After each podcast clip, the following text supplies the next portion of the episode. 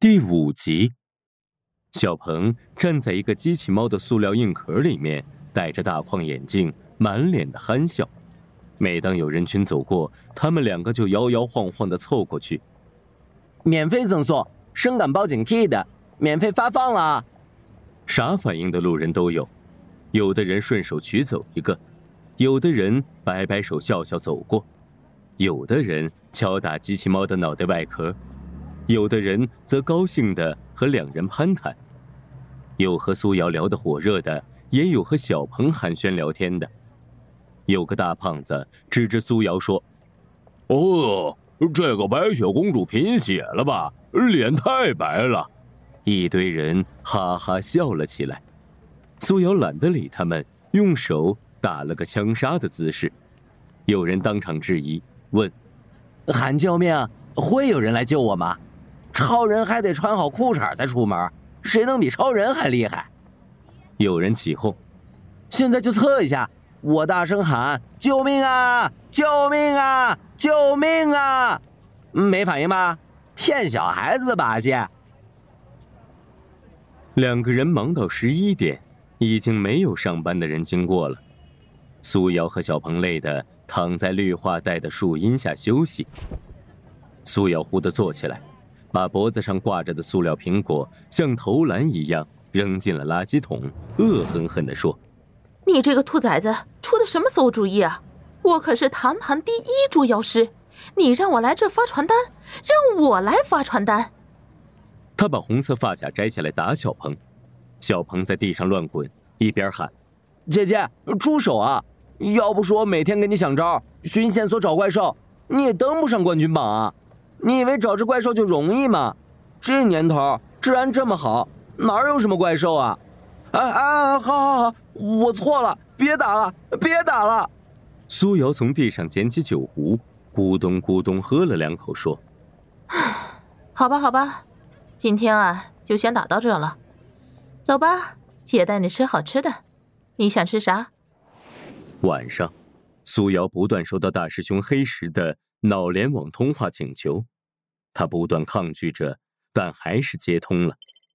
大师兄黑石说：“师傅让再问你一次，为了提升石木社的整体作战能力，需要复制你的大脑。师妹，师傅把咱们养活这么大，人总要知恩图报吧？你不能只考虑自己，太情绪化呀。”苏瑶笑了笑说：“师兄，我知道。”其实这也没什么，但是我真的不愿意。你们总不会逼迫我吧？黑石师兄说：“好吧，那你多保重吧。”苏瑶说：“嗯，好的，代我向师傅问好。”一身黑色武士服的黑石挂断了电话，向师傅报告：“苏瑶还是不肯贡献他的大脑，而且我们还是无法对其定位。”可能是内置的大脑芯片已经坏掉了。一个头发花白、穿着条纹西装、戴着眼镜、正在抽烟的老者吸了口烟气，慢慢的吐了出来。突然，他狠狠的砸掉了桌角，拂袖而去。几天过去了，也没什么怪兽的线索。又一个多星期过去了，小鹏发现。网上关于 B 三工业区有人失踪的爆料和讨论多了起来。B 三工业区大部分是容易造成污染的生产企业或低端组装厂家，也有很多政府屡禁不止的黑工厂。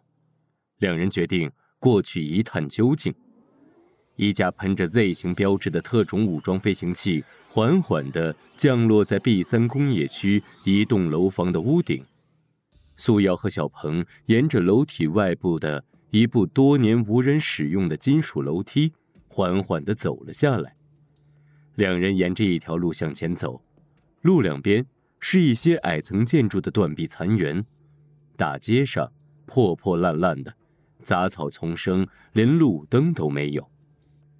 他们继续向前走，前面出现了一些路灯，路灯的灯光略显昏暗。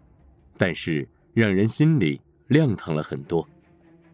街道两边有一些正在营业的门面房，有字符和图案组成的霓虹灯，迷幻的灯光下站着一些搔首弄姿的女人，有的成熟丰满，有的妖艳美丽，有的清纯靓丽。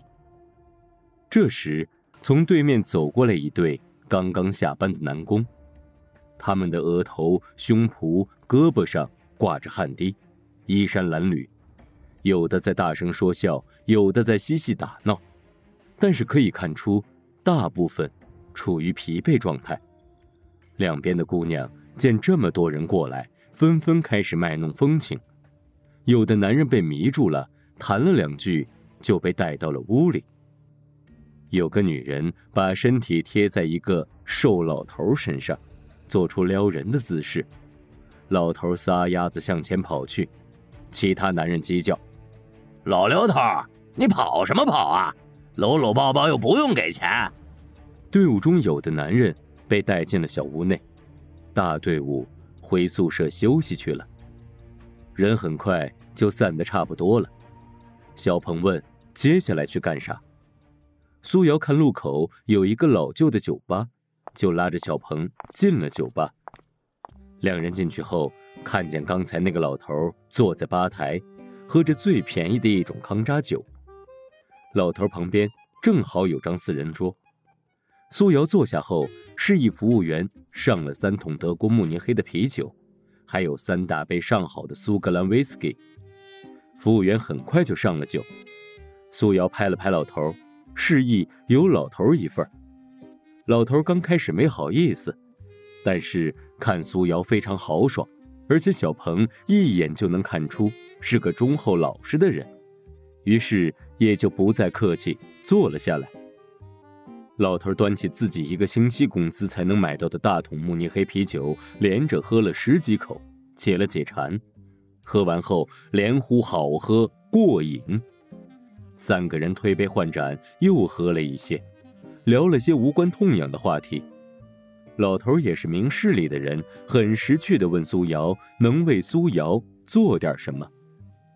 苏瑶便问道：“刚才贴着你身上的那个姑娘，看起来挺好的嘛。”小鹏说：“嗨，大爷肯定是银子不够呗。”老头说：“对呀，不过也不全对。”我告诉你个秘密啊，绝对值这个酒钱。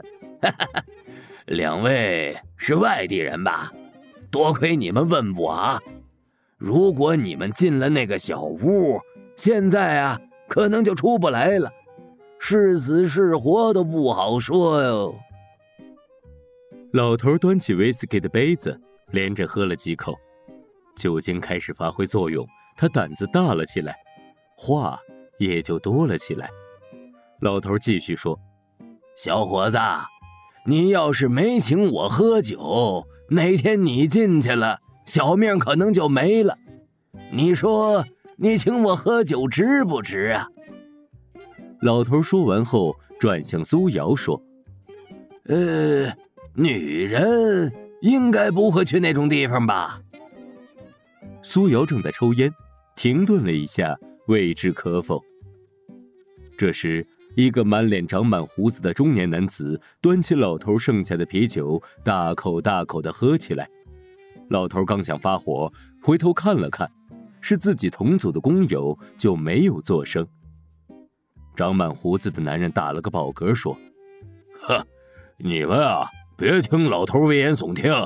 我同屋的老张去了两三次了，每次都玩得挺嗨，回去能炫耀两个钟头。”老头一听急了，说：“哎，你这人怎么这样？咱们队的四眼、麻花辫子、愣头青三个兄弟，不是去了之后就没了吗？”胡子男说：“哪儿啊？大张说他看见四眼从另一个屋子出来了，后来踉踉跄跄往回走。大张要去扶四眼，四眼说不用，自己能走回去。”小鹏说。这里这么多工人，都是从哪儿来的？在这里做什么？老头和胡子男互相看了看，默不作声。苏瑶看到两个工人不回答，就不再问了。大家继续喝酒。苏瑶点了根烟，胡子男也想抽烟，向苏瑶要了根烟。老头看了看，也想抽，却说他已经戒烟好几年了。苏瑶说：“这是人造烟叶，已经没有尼古丁和重金属这些物质了。”苏瑶给了老头一根，然后看了看小鹏，说他请客，让小鹏去街边找一个女人去玩玩。小鹏急道：“哎，你怎么这样？我这还……”苏瑶不以为意地说：“嗨，男人嘛。”成为真正的男人，将来才能称霸花丛。两个上了年纪的老男人也跟着瞎起哄，不断怂恿小鹏。小鹏一副生无可恋的样子离开了。出门的时候回头看看，苏瑶已经开始和两个老男人划酒拳。